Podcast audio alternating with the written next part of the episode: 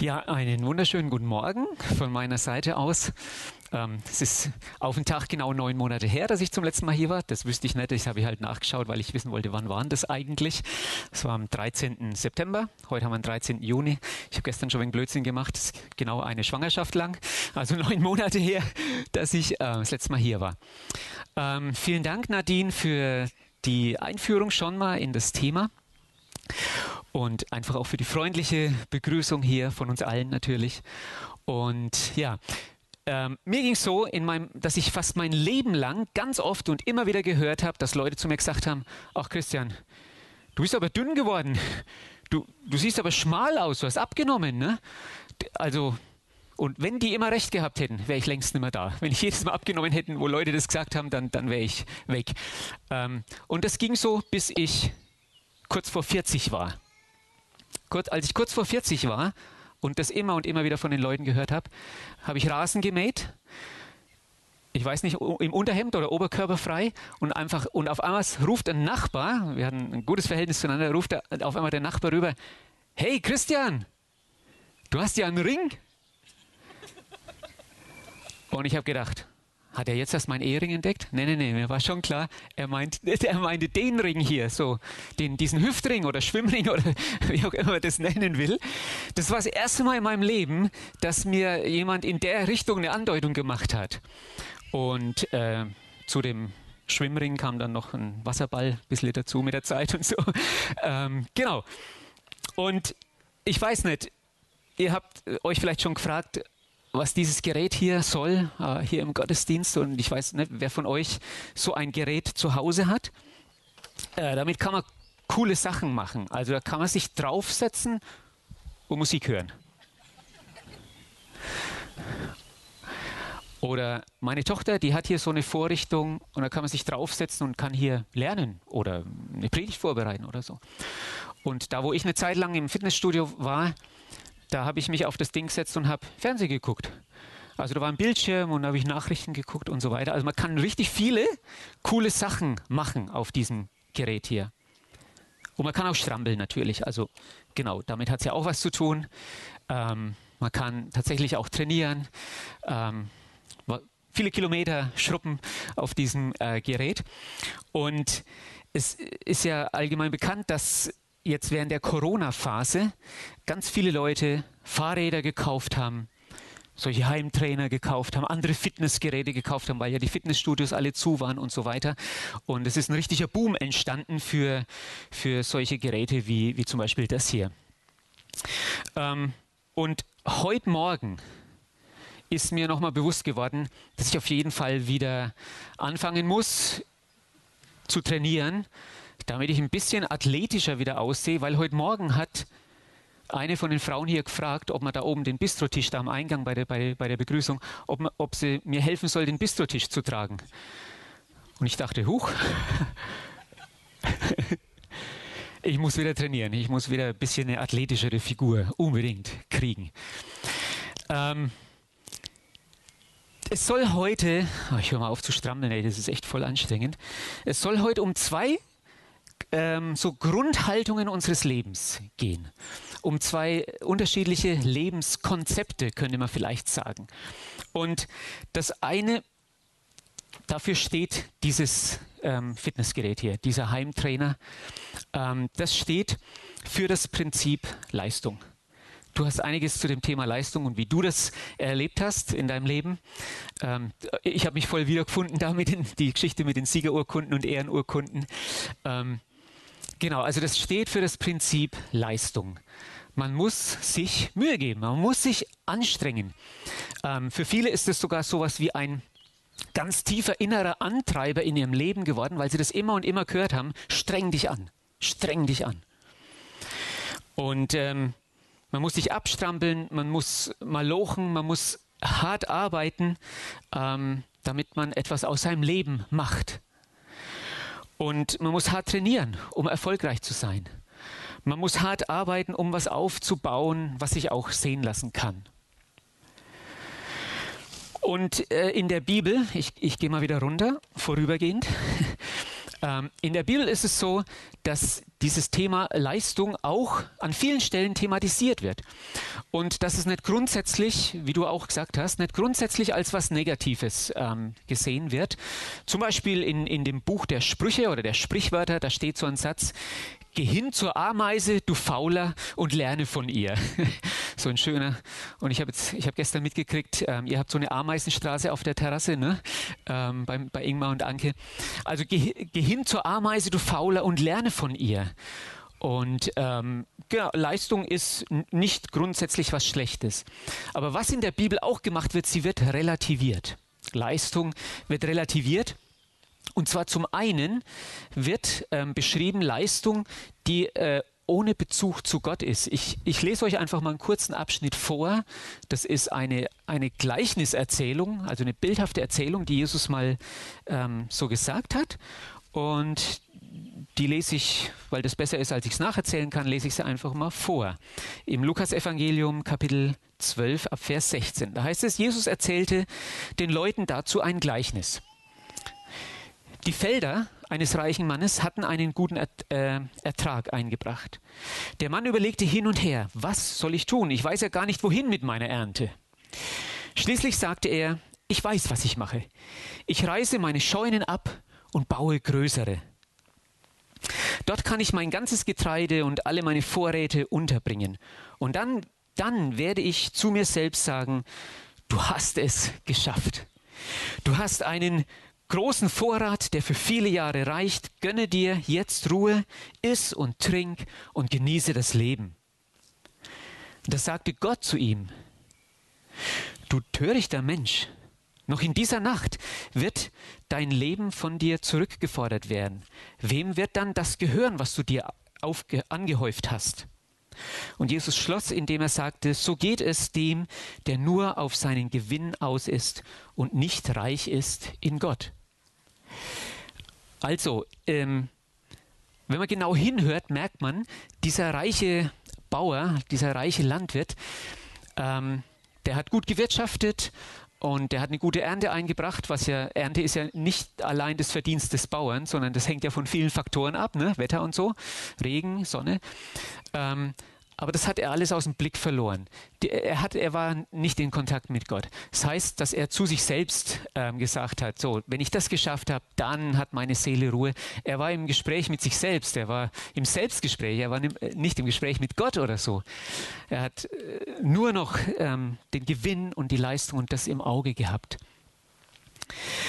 Ähm, und es gibt noch eine andere Relativierung von Leistung in der Bibel, nämlich Leistung um vor Gott gut dazustehen. Äh, Leistung, damit Gott so mit mir zufrieden ist, damit er mir auf die Schulter klopft, damit er sagt, hey, gut gemacht. Wenn du so weitermachst, dann bin ich zufrieden mit dir. Und dann können wir zwei vielleicht gut miteinander klarkommen. Leistung, um gut vor Gott dazustehen. Und da hat Jesus eine andere Geschichte erzählt von, von so einem frommen Mann, der ähm, in den Tempel gegangen ist und ähm, ganz vorne hin, direkt so vor den Altar gegangen und hat mit Gott geredet.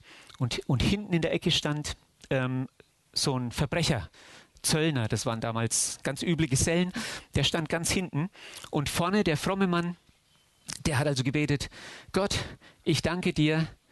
Da schien es noch, als ob er bei Gott ist, aber dann sagt er, ich danke dir, dass ich nicht so bin wie wie der Verbrecher dort hinten. Ich, ich faste, ähm, ich spende, ich spende regelmäßig ähm, den Anteil, den du haben willst und ähm, ich, ich, ich mache alles Gute. Gut, dass ich nicht so bin wie der Typ da hinten. Und er hat sein Leben, sein Frommsein als eine fromme Leistung verstanden, um Gott zufriedenzustellen. Also, der Heimtrainer hier, der steht für das Prinzip Leistung. Der steht für, dafür, ähm, dass wir manchmal versuchen, Anerkennung zu bekommen von Menschen oder auch Anerkennung zu bekommen von Gott. Dazu strampeln wir uns ab und ich glaube, dass uns das tiefer geprägt hat, als uns oft bewusst ist. Dass uns das, diese Haltung tiefer geprägt hat, als wir, ähm, als wir uns, als wir das vielleicht oft wahrhaben wollen. Und es beeinflusst unseren Lebensstil und es beeinflusst oft auch unseren Glauben. Es gibt so einen Spruch, wahrscheinlich kennt ihr den auch, nichts ist umsonst, außer der Tod und der kostet das Leben. Ja? Blöder Spruch eigentlich, aber diese Haltung, nichts ist umsonst. Du musst, du musst dich schon anstrengen, du musst schon was leisten, damit du was kriegst, damit du was erreichst und so weiter.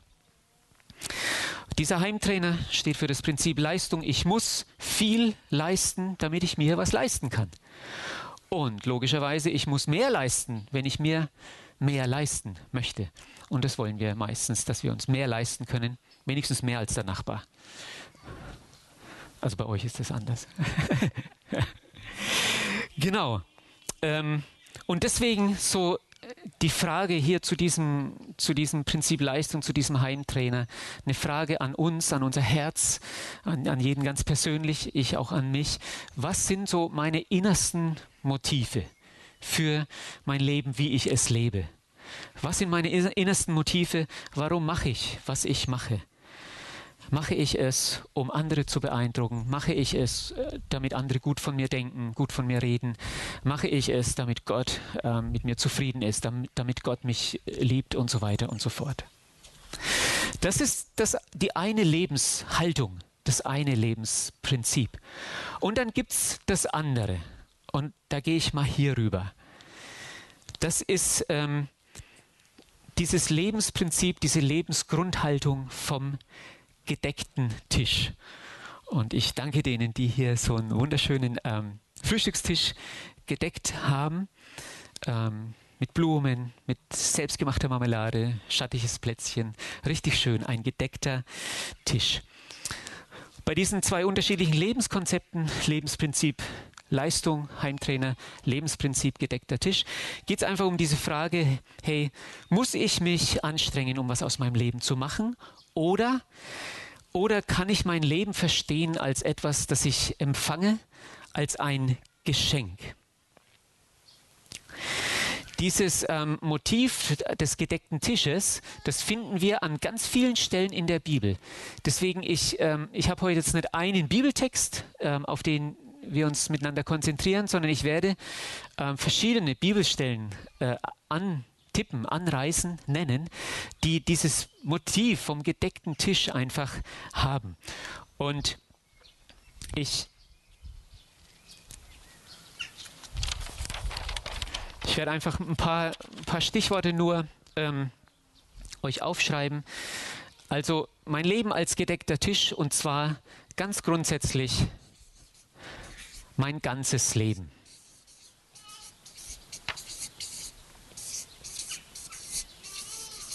Mein ganzes Leben. Also als ganz, ganz grundsätzliche Aussage. Und ähm, ich, ich glaube, eine der bekanntesten, der berühmtesten Bibelstellen ist der, der Psalm 23. Den haben viele noch in der Schule auswendig gelernt oder im Kommunionunterricht oder Ministrantenunterricht, Konfirmandenunterricht, wie auch immer. Ähm, in, in diesem Psalm 23, wo es heißt, wo, wo David betet, du bereitest vor mir einen Tisch, sagt er. Du Gott, du, du mein Herr, mein König, mein Gott, du bereitest vor mir einen Tisch und sogar im Angesicht meiner Feinde, sagt er dann. Und ich ähm, denke, dass das von ihm einfach eine ganz grundsätzliche Aussage war. So hat er sich ähm, im, in Bezug auf Gott erlebt, dass Gott für ihn sorgt, dass Gott ihm den Tisch deckt. Im Neuen Testament, in diesem zweiten Teil der Bibel, da fragt Paulus mal, und es ist, es ist eine rhetorische Frage. Er, er fragt, ähm, was aber hast du, das du nicht empfangen hast? Was hast du, das du nicht empfangen hast? Ich denke, er rechnet mit der Antwort. Wenn, wenn wir wirklich nachdenken und überlegen, müssten wir antworten, nichts. Ich, ich habe nichts, was ich nicht empfangen habe. Und vielleicht protestiert jemand ein bisschen oder innerlich, ja, ähm, vielleicht nicht laut, aber innerlich. Ja, ganz so kann man das nicht sehen. Also ich habe schon vieles, das, das habe wirklich ich mir auch erarbeitet. Da habe ich dafür gekämpft, dafür, da habe ich dafür geschuftet, da habe ich dafür Geld verdient, damit ich mir das irgendwie kaufen kann oder, oder leisten kann. Okay, so weit, so gut. Aber wer ist dafür verantwortlich, ähm, dass du das Geld hast. Das ist, dass du eine Arbeit hast. Okay. Ähm, wer ist dafür verantwortlich, dass du arbeiten kannst? Dazu musst du gesund sein, um arbeiten zu können. Ähm, deine Gesundheit, die kannst du dir nicht selber garantieren. Die, die kannst du dir nicht selber irgendwie ähm, sichern oder, oder kaufen oder wie auch immer. Ähm, deswegen, wenn wir es zum, bis zum Ende durchdenken, dann ist es tatsächlich so, dass alles, was wir haben in unserem Leben, ähm, dass es nicht unser Verdienst ist, sondern dass es am Ende des Tages wirklich Geschenk ist, dass wir Beschenkte sind. Und es ist auch so, so die ganz ähm, grundlegenden Dinge unseres Lebens, die Basics, die, die ganz wichtigen Sachen, das sind alles Sachen, wo uns völlig klar ist, die können wir uns nur schenken lassen. Also ich sage mal, das Leben an sich, das ist uns geschenkt worden, als wir geboren wurden. Und hier sind ja viele kleine Kinder und ähm, fast Neugeborene. Ähm, das, das Leben an sich wird uns geschenkt. Da haben wir nichts dazu beitragen können, gar nichts. Das haben unsere Eltern uns geschenkt. Die Luft zum Atmen, die haben wir uns nicht verdient, die können wir nirgendwo einkaufen, die wird uns geschenkt. Wenn's, wenn wir sie nicht geschenkt bekämen, würden wir ersticken. Die Luft zum Atmen. Und bis jetzt wird sie auch noch nicht versteuert, ähm, das kommt bestimmt bald, aber die Luft zum Atmen ist ein Geschenk. Oder Liebe. Liebe kann ich mir nur schenken lassen. Sonst ist es keine Liebe. Sonst ist es ein Deal, den man macht. Ich mache dieses und dafür gibst du mir jenes oder so. Oder die vermeintlich käufliche Liebe ist natürlich keine Liebe. Liebe, wirkliche Liebe, kann ich mir nur schenken lassen. Also alle die wirklich wichtigen Dinge meines Lebens sind ein Geschenk, die empfange ich. Mein ganzes Leben ist wie so ein gedeckter Tisch. Ähm, ein, ein zweiter Aspekt, ein gedeckter Tisch und ich, ich schreibe es mal so, oder ich versuche es mal so zusammenzufassen, ein gedeckter Tisch mitten in meiner Bedürftigkeit.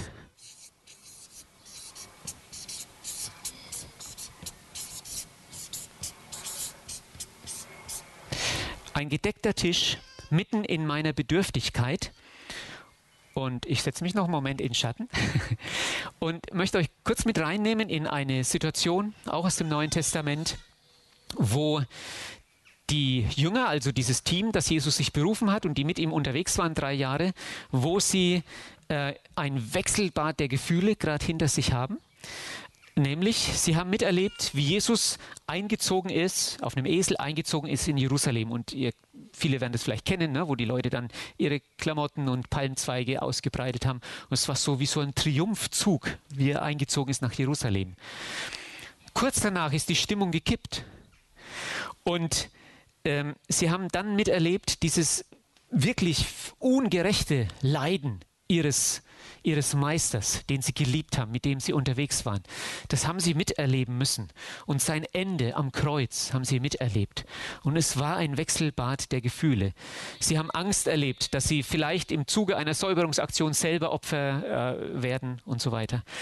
Sie haben ihr Versagen erlebt. Sie sind ja abgehauen. Sie haben versucht, ihre Haut zu retten. Sie haben Jesus verleugnet, haben gesagt, kennen wir nicht, haben wir nichts damit zu tun und so weiter.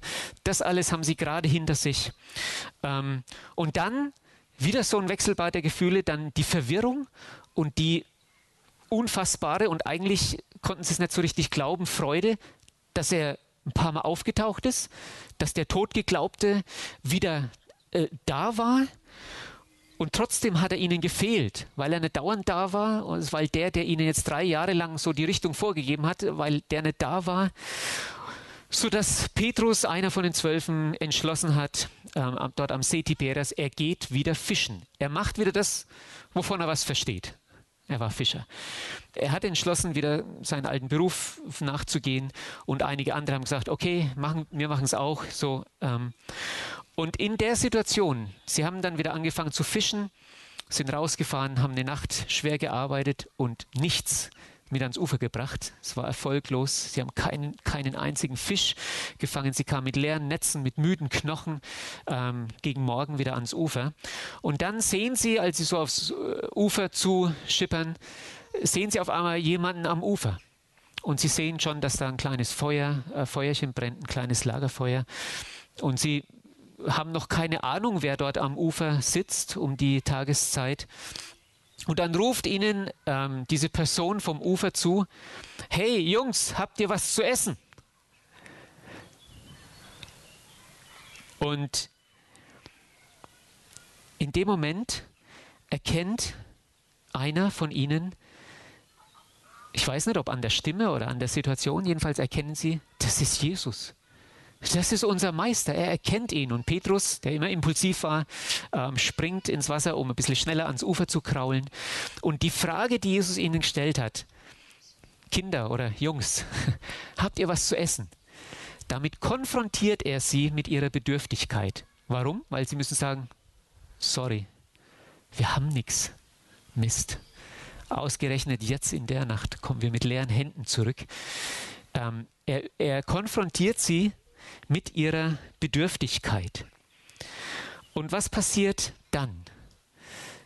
Dann lädt Jesus sie in ihrer Bedürftigkeit, in ihrer Erfolglosigkeit und nach diesem ganzen Wechselbad der Gefühle in den letzten Tagen, er lädt sie zum Frühstück ein. Ja, da war dieses Kohlenfeuer, da war Fisch und da war Brot. Und er lädt sie ein, also buchstäblich. Und das ist für mich so ein ganz genialer Moment, wo Jesus einfach ihren, ihren Mangel aufdeckt, ihre Bedürftigkeit liebevoll ähm, sie überführt und gleichzeitig ähm, ihren Hunger stillt, ähm, ihren Mangel ausfüllt und wie er mitten in ihrer Enttäuschung, mitten in ihrer Perspektivlosigkeit, mitten in ihrem Frust, mitten in ihrer Krise, mitten in ihrer Perspektivlosigkeit ihnen den Tisch deckt und sagt, Kommt her, frühstückt erstmal. Genießt das Frühstück. Buchstäblich hat er das gemacht und auch im übertragenen Sinn. Matthäus 11, Vers 28, da heißt es von Jesus, dass er sagt, kommt her, ich will euch erquicken. Erquicken ist so ein altes Wort, das benutzen wir gar nicht mehr, aber ich finde es ein schönes Wort, weil also erquicken, man kann es irgendwie gar nicht richtig erklären. Also erfrischen, rundum wohltun. Kommt her zu mir, ich will euch erquicken. Also, mitten in der Bedürftigkeit, Not, Enttäuschung, Versagen, Krise, ist Jesus da und deckt für seine Jünger den Tisch. Ein dritter Aspekt zu dem gedeckten Tisch. Ähm, was ist noch ein gedeckter Tisch? Meine meine Begegnung mit Gott.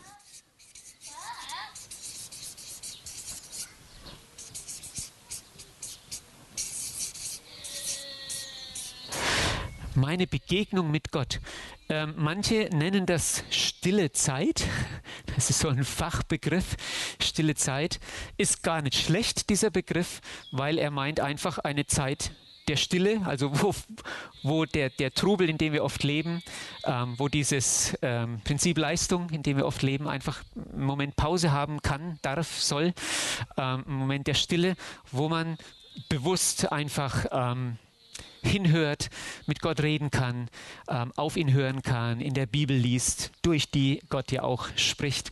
Das wird so äh, oft als stille Zeit bezeichnet und da ist auch wieder die Frage, meine Begegnung mit Gott, diese, diese Zeiten, egal wie kurz oder lang sind, die sind, wie verstehe ich? Verstehe ich die als so eine Trainingseinheit? Wo ich auch was absolvieren muss, wo ich einfach ein, ein gewisses Pensum absolvieren muss, damit Gott zufrieden ist, ähm, weil sie zum Programm gehört? Oder ist diese Zeit der Begegnung mit Gott eher dieser gedeckte Tisch, an, an, hoppla, an den ich mich setzen, äh, setzen darf und ähm, ja, wo Gott mich erfrischen, mich erquicken möchte, mich stärken möchte, äh, einfach Gemeinschaft mit mir haben möchte. Und ich glaube, dass wir oft, und wenn ich sage wir, sage ich bewusst wir, weil ich mich mit einbeziehe, dass wir oft so mit, so mit Strampeln beschäftigt sind, dass wir gar nicht die Zeit finden, um uns mal hinzusetzen im übertragenen Sinn und auch im wörtlichen Sinn, ähm, das, dass, dass Gott uns begegnen kann. Und ich will es euch mal ein bisschen an dem, an dem Beispiel illustrieren. Ähm, mit meine Frau und ich, Susanne und ich, wir, wir machen regelmäßig, fast regelmäßig, äh, auch so, ein, so einen Abend in der Woche, wo wir uns einfach zu zweit Zeit nehmen und unterschiedliche Sachen machen. Wenn man endlich wieder mal in ein Schwimmbad kann, dann schwimmen gehen oder einen Spaziergang machen oder Federball spielen oder einfach einen romantischen Abend oder so. Ähm, und äh, stellt euch die Szene vor, geplant ist ein romantischer Abend mit, mit Susanne, mit meiner Frau. Und sie hat Pizza gemacht. Also nicht bestellt, sondern selber gemacht. Das ist die beste. Ähm, toppt jede Pizzeria.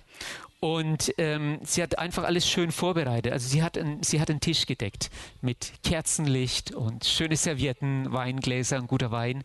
Und die Pizza, die, die, die duftet aus der Küche, aus dem Backofen. Und ähm, sie wartet jetzt nur noch auf mich. Und ich rufe zu ihr, hey, oh, das duftet schon so lecker, ich freue mich. Thunfisch und Zwiebeln, äh, meine Lieblingspizza. Ich, ich komme gleich. Ähm, ich ich hole nur noch schnell die Wäsche aus der Maschine und hänge sie schnell noch, noch auf, damit das gemacht ist. Und ähm, damit, dann hast du das morgen schon weg. Zehn Minuten später die Pizza, die dampft nicht mehr so richtig. Zehn Minuten später ähm, sage ich, rufe ich ihr zu, hey Susi, die Wäsche hängt, juhu, ich habe die Wäsche aufgehängt. Aber weißt du, die Treppenhausbeleuchtung, du liegst mir seit Tagen in den Ohren, dass das Licht im Treppenhaus, dass die Birne kaputt ist. Und bevor ich, bevor ich das noch länger rauszögere, ich wechsle schnell noch die Glühbirne. Und dann bin ich da, auf jeden Fall. Zehn Minuten später Wieso so lang? Also es hat zehn Minuten gedauert, weil mir in der Hektik die eine Glühbirne runtergefallen ist und zersplittert ist. Und äh, natürlich hole ich Kehrschaufel und Besen und mache das weg und suche eine weitere Glühbirne. Und deswegen zehn Minuten später ähm, ist die Glühbirne drin und ähm, ich stelle fest, die Pizza ist total abgekühlt. Die Stimmung von Susanne ist auch ziemlich abgekühlt. Und ähm, ich sage, Susi, als du vorhin gekommen bist, hast du das Auto in die Garage gefahren? Nee, hast du nicht? Okay, dann fahre ich schnell. Es gibt heute Nacht Frost. Ich fahre das Auto noch schnell in die Garage und dann, dann machen wir uns einen richtig, richtig gemütlichen Abend. Und in dem Moment bricht sie in Tränen aus. Ich weiß gar nicht, wie mir geschieht. Ich habe es gut gemeint. Ich, äh, ich habe alles gemacht, was mir, was mir einfiel. Wie ich sie unterstützen könnte und ihr was Gutes zu tun, damit wir dann äh, wirklich in Ruhe und so den gemütlichen Abend genießen können. Und sie bricht in Tränen aus und der Abend ist dahin. Kannst du vergessen, den restlichen Abend. Und ich sage nur völlig entgeistert, was ist los? Ich habe das doch nur für, für, für dich gemacht. Ich habe ein bisschen übertrieben. Aber ansatzweise äh, gibt es das sehr wohl. Und vielleicht kennt ihr es auch. Also, was ist der Punkt? Sie wollte gar nicht, dass ich das alles für sie tue. Also jedenfalls nicht jetzt, nicht an dem Abend. Ähm, sie, sie hatte aus Liebe was vorbereitet für uns, für mich. Und, ähm, und sie hat sich drauf gefreut. Sie wollte über Sachen, die ihr wichtig sind, mit mir einfach, einfach reden können und so weiter und einfach halt mit mir zusammen sein. Und ich habe es nicht gerafft und ich bin, ich habe mich abgestrampelt und so weiter. Und ich, ich glaube, so ähnlich ist das manchmal auch im Blick auf, auf unsere Beziehung zu Gott. Wir ackern und rackern und sind aktiv und versäumen, dass Gott uns einlädt, einfach manchmal so äh, ungeteilte Zeit mit ihm gemeinsam zu verbringen. Nochmal, ich habe gesagt, dass uns dieses Motiv vom gedeckten Tisch durch die ganze Bibel begegnet. Ich nenne noch, noch mal drei äh, Stellen dazu. Einmal im Markus Evangelium Kapitel 6. Da heißt es, dass die, die Apostel, also das Team von Jesus, sich ähm, bei ihm wieder getroffen haben. Sie kommen von dem Einsatz zurück, den sie gemacht haben. Und das heißt, sie berichteten alles, was sie getan hatten und was sie erlebt haben. Das ist ja so, ne? wenn man irgendwo zu einem Projekt war und kommt zurück und dann gibt es viel zu erzählen und so weiter. Und Jesus sagt ihnen, kommt mal mit ich kenne einen schönen Platz, das sind, da, das sind wir ganz allein. Kommt mal mit, wir gehen dorthin und ruht euch dort aus. Und das heißt dann dort, denn die Leute, die gekommen und gegangen sind, das war, die waren so viele, dass, dass die Jünger, das Team von Jesus, dass sie gar eine Zeit zum Essen gefunden haben. Äh, vielleicht geht es uns auch manchmal so. Wir, wir sind so aktiv, dass man manchmal kaum Zeit zum Essen hat. Ist so, ne? Verrückt. Im Markus-Evangelium, Kapitel 3, Vers 14, da wird beschrieben, was Jesus sich für seine Leute wünscht. Und es heißt, er hat sie berufen, das war damals dieses Zwölfer-Team, er hat sie berufen, damit sie erstens bei ihm sind und zweitens, damit er sie senden kann, losschicken kann. Und beachte die Reihenfolge. Ich glaube nicht, dass die zufällig so gewählt ist, sondern er, er beruft sie dazu, dass sie bei ihm sein sollen zuerst und zuallermeist bei ihm sein sollen. Und dann will er sie auch losschicken und dann, dann dürfen sie auch was reißen für ihn und mit ihm. Oder noch eine dritte Stelle, auch im Lukas-Evangelium, Kapitel 10. Dort wird ähm, berichtet, dass Jesus mit, mit seinem ganzen Tross von zwölf Leuten ähm, bei Freunden zu Besuch ist, bei Lazarus, Maria und Martha. Es waren zwei Schwestern und ähm, nur ganz kurz angedeutet, äh, das ist ja, wenn so Überraschungsbesuch bekommt, äh, gehen Frauen unterschiedlich damit um. Manche bleiben ganz entspannt und, und äh, tun das auf den Tisch, was da ist. Und manche kriegen die Krise und, ähm, und ditchen rum und wissen nicht, wie sie jetzt den Überraschungsbesuch ähm, gebührend äh, empfangen und bewerten können und so weiter. Mhm. Jedenfalls, die, die beiden Schwestern waren unterschiedlich, die Maria und die Martha. Die Martha war eine, und ich, ich bewundere sie auch, ähm, sie hat losgelegt. Sie, sie war in ihrem Element und sie hat äh, aufgetischt und sie hat, was weiß ich, noch schnell gebacken und geschlachtet. Die haben das alles mit ein bisschen mehr Zeit, glaube ich, damals gestaltet.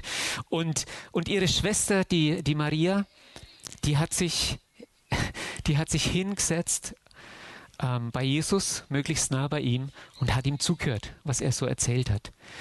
Und, ähm, und ihre Schwester, die Martha, die halt ähm, gearbeitet hat, man merkt, dass sie, also ich will ihr gar nicht in, in Abrede stellen, dass sie es gern gemacht hat, aber man hat gemerkt, sie hat das richtig unter Druck gemacht. Und ich, und ich verstehe sie sogar. Sie hat dann zu Jesus gesagt, hör mal, kannst du nicht mal ein Wörtchen zu meiner Schwester sagen? Auf dich hört sie ja. Kannst du ihr nicht mal sagen, dass sie ein bisschen mit anpackt, dass sie ein bisschen mithelfen kann? Ich allein äh, arbeite ihr, ich mag sie ja gern, aber es wäre nicht schlecht, wenn sie auch mal ein bisschen mitmachen würde. Und dann die Antwort von Jesus, er sagt äh, dann zur Martha, er wertschätzt sie und sagt trotzdem, aber Maria hat eine gute Entscheidung getroffen, sich zu mir zu setzen und mir zuzuhören. Ähm, meine Begegnung mit Gott, meine Zeit mit Gott ähm, ist wie so ein gedeckter Tisch. Und manche fragen, ja, muss es denn sein? Ich, äh, ich bin doch Tag und Nacht mit Gott verbunden. Braucht man solche Zeiten? Ich glaube nicht in diesem Sinn, dass ich eine Trainingseinheit absolviere, damit Gott ähm, mehr mit mir zufrieden ist, sondern eher in dem Sinn, wie wenn ihr jetzt an eure Ehe zum Beispiel denkt oder ich an meine Beziehung zu Susanne. Ähm, klar sind wir immer verheiratet, auch dann, wenn wir nur das Nötigste organisatorisch vom Tag besprechen oder wenn ich auf Dienstreise bin. Klar, wir, wir, wir gehören zusammen, wir sind verheiratet. Und wir reden und wir reden eben viel, um den Tag zu handeln. Aber was sie sich wünscht und was auch ich brauche, ist, dass wir manchmal eine Zeit haben, wo wir nicht nur was besprechen, sondern wo wir zwanglos, ich sage jetzt mal ziellos, ähm, Zeit einfach miteinander verbringen können, um über das zu sprechen, was, was auf dem Herzen liegt und so weiter. Ähm, und ich glaube, das ist das, was Gott sich wünscht. Solche Zeit. Insofern, ja, wir brauchen das. Gut, die anderen zwei Punkte werden kürzer. Ich habe zwei Aspekte noch.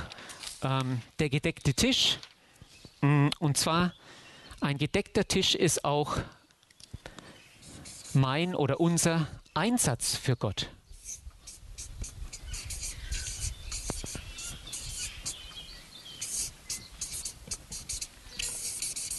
Wie ist das gemeint? Also, man könnte, zum, man könnte die Frage stellen, was sind das eigentlich für verrückte Leute, die sonntags morgens hier um halb neun anrücken und tonnenweise Equipment oder wie man hier sagt, Zeich und War, äh, hier anschleppen und aufbauen? Sind die hyperaktiv? Haben die kein Zuhause am Sonntagmorgen, dass die um halb neun hier äh, aufschlagen? Und, und also was sind das für verrückte Leute? Sind die übergeschnappt? Sind die noch ganz, sind die noch ganz normal oder was? Muss das sein? Nee, das muss überhaupt nicht sein. Also das muss wirklich nicht sein. Aber ich kenne die ein bisschen und manche von euch glaube ich auch. Und deswegen, das ist nicht, weil die hyperaktiv sind oder weil die versuchen, Pluspunkte bei Gott zu sammeln, sondern die machen das, die, die, die setzen sich ein und, und andere zu anderen Zeiten und an anderen Orten, ähm, nicht damit Gott sie lieb hat, sondern weil Gott sie lieb hat. Weil sie diesem Gott persönlich begegnet sind, ihn kennengelernt haben, ihn, wie soll ich sagen, schätzen gelernt haben, ihn lieben gelernt haben und weil sie in der Beziehung zu diesem Gott verstanden haben, der ist alles wert. Der ist wert, dass ich am Sonntag früh um halb neun hier irgendwas aufbaue. Und der ist noch viel wert. Der ist wert, dass ich mein ganzes Leben für ihn investiere, dass ich mein ganzes Leben ähm, ihm zur Verfügung stelle. Er ist es wert. Und dieser Einsatz für Gott, auch das haben, hat Jesus, da hat Jesus auch immer wieder so Lektionen seinen Jüngern beigebracht. Er hat zum Beispiel an einer Stelle, wo, wo mal ganz viele Leute zusammen waren, also viel mehr noch als hier, aber vielleicht ein ähnliches Setting wie hier. Es war jedenfalls Open Air und Jesus hat ähm, gepredigt und, und hat viel länger gepredigt als ich. Ich mache jetzt nämlich gleich Schluss. Aber da waren also ein paar tausend Leute. Und dann ist es halt schon spät Nachmittag oder gegen Abend geworden. Und, ähm, und irgendwem ist bewusst geworden, es könnte sein, dass die Leute Hunger kriegen und, und sie sagen, Jesus, was macht man jetzt? Und Jesus sagt, gebt ihr ihnen zu essen. So eine Situation, wo er sie wieder völlig überfordert hat, weil sie gesagt haben, ja, gute Idee, aber wie? Woher nehmen, wenn nicht stehlen? Wir haben nichts oder so gut wie nichts. Und dann ähm, wisst ihr, da war diese Situation mit dem Jungen und er hatte einen Picknickkorb dabei und Jesus hat ein Wunder gemacht und es hat gereicht für alle. Und es heißt dann, Jesus hat die Brote gebrochen und hat sie seinen Jüngern gegeben und sie haben sie an die Leute verteilt. Also, die Jünger haben, den, haben die Leute versorgen können und waren begeistert und haben es geliebt, ähm, auszuteilen. Ja frei, freies Brot, freien Fisch für alle. Ähm, aber sie haben, sie haben das empfangen. Das, das, was sie weiterzugeben hatten, das, also ihr Einsatz war, äh, der war möglich gemacht einfach durch Jesus. Sie haben was empfangen und haben das weitergeben können. Deswegen auch unser Engagement, unser Einsatz für Gott. Auch das ist nicht ähm, das Abstrampeln, am Trainer, sondern auch das ist ähm, vom gedeckten Tisch nehmen und weitergeben. Im Epheserbrief Kapitel 2, Vers 10, da heißt es mal, das ist eine starke Aussage, dass wir also vor, vor Gott nicht gerecht gemacht worden sind durch unsere Leistung, durch unsere Anstrengungen, durch unser Gutsein, durch unser Frommsein und so weiter, ähm, sondern durch Jesus sind wir gerecht gemacht. Aber, also wir sind nicht durch gute Werke äh, vor Gott angenehm und gerettet. Aber wir sind, heißt da, geschaffen für gute Werke, ähm, die Gott vorher schon vorbereitet hat, damit wir sie tun können. Also Gott hat was vorbereitet und die guten Werke, so mal als Obersammelbegriff, die hat Gott vorbereitet, damit wir sie tun können. So wie Jesus das Wunder vorbereitet hat, damit die Jünger was zum Weitergeben hatten. Also das heißt, doch aller unser Einsatz, all unser Engagement, all unsere Aktivitäten, alles, all das, was wir machen, ja, Kindergottesdienst und äh, ach, was weiß ich alles, ihr wisst es ja gut genug und äh, Zeug aufbauen und so weiter. Ähm, oder auch irgendwelche Hilfsprojekte machen und all, all diese Dinge. Das bedeutet letzten Endes auch immer wieder andere einladen an den gedeckten Tisch Gottes. oder heißt anbieten und, und anreichen vom gedeckten Tisch Gottes. Und ist das nicht genial?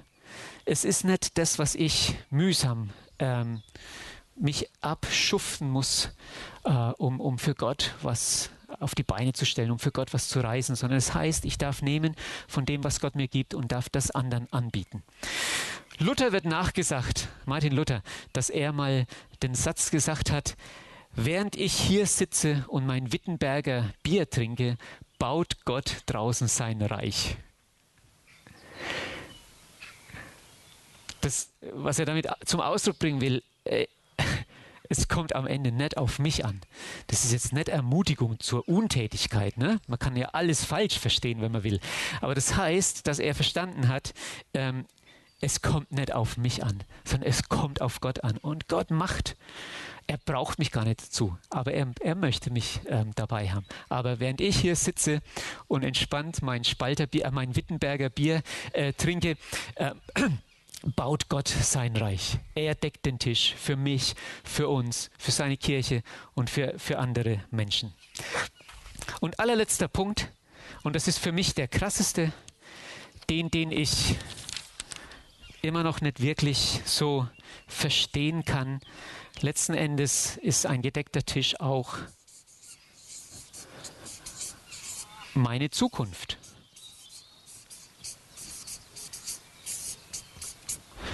Meine Zukunft, was meine ich damit? Ähm, dass Jesus, dass Jesus gekommen ist, dass Jesus Mensch geworden ist, dass er den Einsatz gebracht hat, dass er die Leistung in Anführungszeichen gebracht hat, damit ich wieder okay sein kann mit Gott.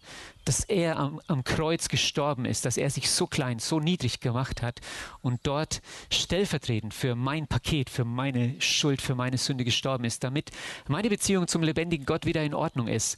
Das kann ich, ja, kann ich verstehen, das kann ich auch eigentlich nicht verstehen, aber das, das, das habe ich angenommen und da bin ich ihm unendlich dankbar dafür. Da, davon lebe ich, ähm, das ist die Gnade, aus der ich lebe. Ähm, aber dann kommt, ist mir irgendwann ein Aspekt, den finde ich fast noch krasser. Ähm, dass Jesus als ein Diener auftritt. Er, er, ist ja auch seinen Jüngern gegenüber mal buchstäblich, ne, hat er sich eine Schürze an, angezogen und hat die, die Füße gewaschen, was damals üblich und notwendig war, und hat ihnen deutlich gemacht, ich, ich bin ein Diener. Und er hat uns gedient, indem er ans Kreuz gegangen ist. Und dann gibt es eine Stelle, die spricht von unserer Zukunft, die spricht davon, dass Jesus wiederkommt. Und wir glauben das wirklich, ähm, dass er wiederkommt. Und das ist für mich das Unfassbarste und Unbegreiflichste, was dort steht. Hört mal genau hin. Lukas 12, 37. Da heißt es, glückselig sind jene Knechte, jene, jene Diener, die der Herr, also Jesus, wenn er kommt, wenn er zurückkommt, wachend oder wachsam finden wird. Also die, die bereit sind, vorbereitet sind. Und dann, jetzt kommt der Satz. Wahrlich, ich sage euch, er, der wiederkommende Jesus, wird sich umgürten und sie sich zu Tisch legen lassen und wird hinzutreten und sie bedienen. Das heißt, selbst der Jesus, der in Macht und Herrlichkeit und triumphal eines Tages zurückkommen wird, er ist das erste Mal gekommen so in Niedrigkeit, in Schwachheit, ne, als Baby in der Krippe und hat dann den Weg ans Kreuz gewählt. Aber er, wenn er eines Tages wiederkommen wird, äh, in Macht und in Herrlichkeit, dann wird er, so steht es hier, wird er wieder der sein, der uns einlädt an den gedeckten Tisch und wieder uns dient. Das ist für mich einfach unfassbar, unvorstellbar. Das heißt, auch meine Zukunft ist ein gedeckter Tisch. Zusammenfassend, der Heimtrainer hier, Prinzip Leistung, das ist, das steht auch für Religion, für Religiosität. Im Mittelpunkt steht eben das Tun. Ich schaffe, ich arbeite, ich diene, ich tu Gutes, ich beeindrucke oder versuch's äh, Gott zu beeindrucken. Ähm, das ist letzten Endes Religion. Da versuchen wir Gott den Tisch zu decken. Und es ist irgendwie, ehrlich gesagt, lächerlich, Und trotzdem machen wir es, auch ich manchmal. Ähm, wir versuchen Gott den Tisch zu decken, wir versuchen ihn abzuspeisen mit frommer Aktivität und Pflichterfüllung. Und das ist, das ist Religion. Und das hier, der, der gedeckte Tisch, das ist das Evangelium. Das ist ein Bild für das Evangelium. Ähm, das ist Glaube, da steht im Mittelpunkt nicht, was, was ich tue und was ich leiste, sondern das, was Gott tut und das, was er in Jesus getan hat. Ähm, und ich glaube, es ist wichtig, dass wir das Geheimnis Gottes verstehen. Er ist der, der gibt, der gerne gibt. Und das Geheimnis für uns liegt darin, zu empfangen, Empfangende zu sein. Und ich glaube, wenn wir mehr von diesem Geheimnis verstehen, wird unser Leben weniger getrieben äh, sein, sondern mehr aus einer Ruhe und aus der Stärkung vom gedeckten Tisch herkommen. Ich bete noch.